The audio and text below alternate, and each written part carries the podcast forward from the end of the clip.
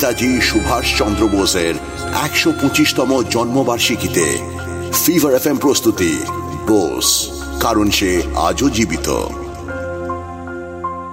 পনেরোই সেপ্টেম্বর যে ভারতবর্ষকে পেছনে ফেলে বিলেত যাত্রা করল সুভাষ, সেই ভারত কিন্তু লাগাতার ব্রিটিশ উৎপীড়নে কুঁকড়ে যাচ্ছিল।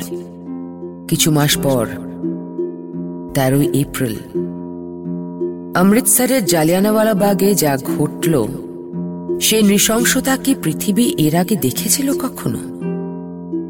সম্পূর্ণ নির্দোষ, শান্তিপ্রিয় কিছু মানুষকে এই ব্রিটিশ শাসন নির্মমভাবে হত্যা করেছিল।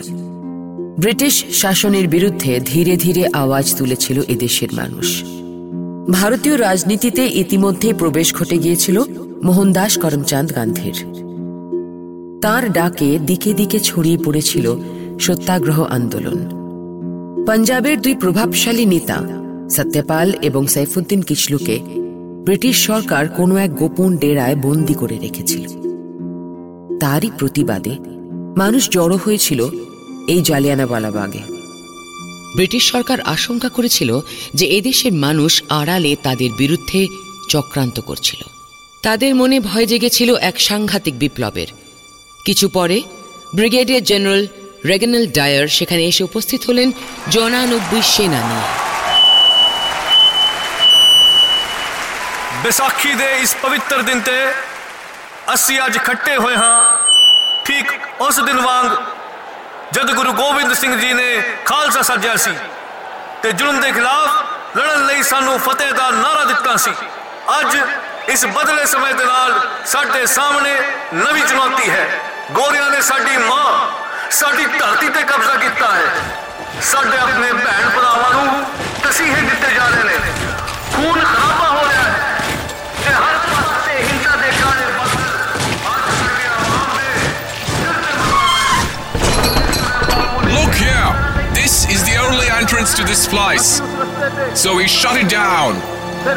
Get my point? Yes, General. Do we charge at them now? No, No. Let them say whatever they want.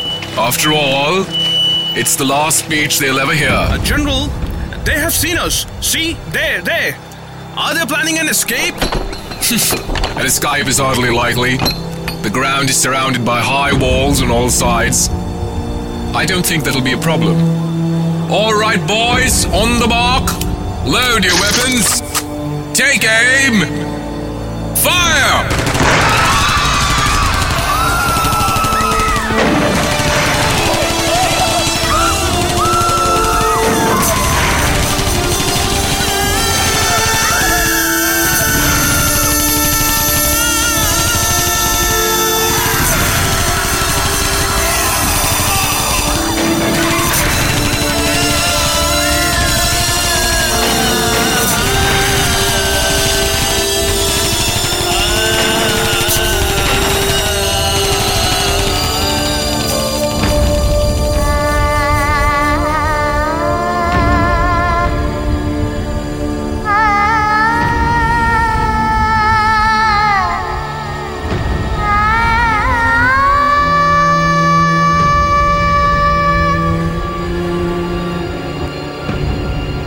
অতর্কিত ওই হামলায় ছিন্ন ভিন্ন হয়ে গেল ওই বাঘের সবাই।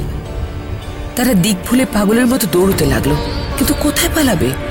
বেরোনোর তো একটা মাত্র পথ, আর সেই জায়গাতে দখল করে বসে আছে সেনা। গুলির পর গুলি তো সেই দিক থেকেই আসছে। ভিড়ে একে অপরের পায়ের তলায় পিষ্ট হতে থাকল মানুষ। একলা বাচ্চা পড়ে রইল এক কোণে, আর এক কোণে মায়ের মৃতদেহ।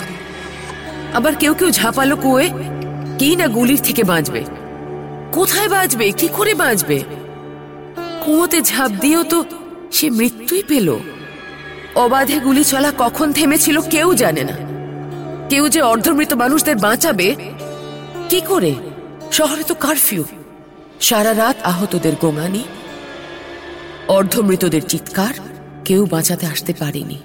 সুযোগ পায়নি। ইংরেজ সরকার সুযোগ দেয়নি। রবীন্দ্রনাথ ঠাকুর অসম্ভব বিক্ষিপ্ত মনে সিদ্ধান্ত নিলেন তার নাইটহুড ফিরিয়ে দেবেন তিনি খুব কড়া ভাষায় লর্ড ক্যাম্পসফোর্ডকে একটা চিঠি লিখলেন Your Excellency, the enormity of the measures taken by the government in Punjab for quelling some local disturbances has, with a rude shock, revealed to our minds the helplessness of our position as British subjects in India. The disproportionate severity of the punishments inflicted upon the unfortunate people and the methods of carrying them out, we are convinced are without parallel in the history of civilized governments. Considering that such treatment has been meted out to a population disarmed and resourceless by a power which has the most terribly efficient organization for destruction of human lives. And I, for my part, wish to stand shorn of all special distinctions by the side of those of my countrymen who have suffered degradation not fit for human beings. সমস্ত দেশ সেই মুহূর্তে যেভাবে খেপে উঠেছিল তার আঁচ দূর দূর অবধি পৌঁছেছিল। পৌঁছেছিল বিলেতে, সুভাষের কাছেও। ক্ষুদিরাম প্রফুল্ল চাকির আত্মবলিদান যেমন সুভাষকে রাতের পর রাত ঘুমোতে দেয়নি, এই জালিয়ানাওয়ালা বাগ কাণ্ড ওকে তীব্রভাবে অস্থির করে রেখেছিল। যারা নির্দয়ভাবে এ হত্যালীলা রচেছিল, সুভাষ তো আজ তাদেরই মাটিতে। তাদেরই ভিড়ের মধ্যে হাঁটতে হচ্ছিল ওকে। ওর মন বলছিল বিদ্রোহের কথা, কিন্তু একা এইভাবে ওদের মাঝে কি করবে সুভাষ? ইংল্যান্ডে সুভাষের অভিজ্ঞতা আমরা শুনব আগামী পর্বে।